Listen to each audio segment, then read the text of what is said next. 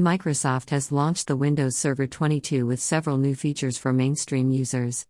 A long term service channel, LTSC, release, Server 22 will have features such as multi layer protection against threats, better VM management tools, updated net apps, among others.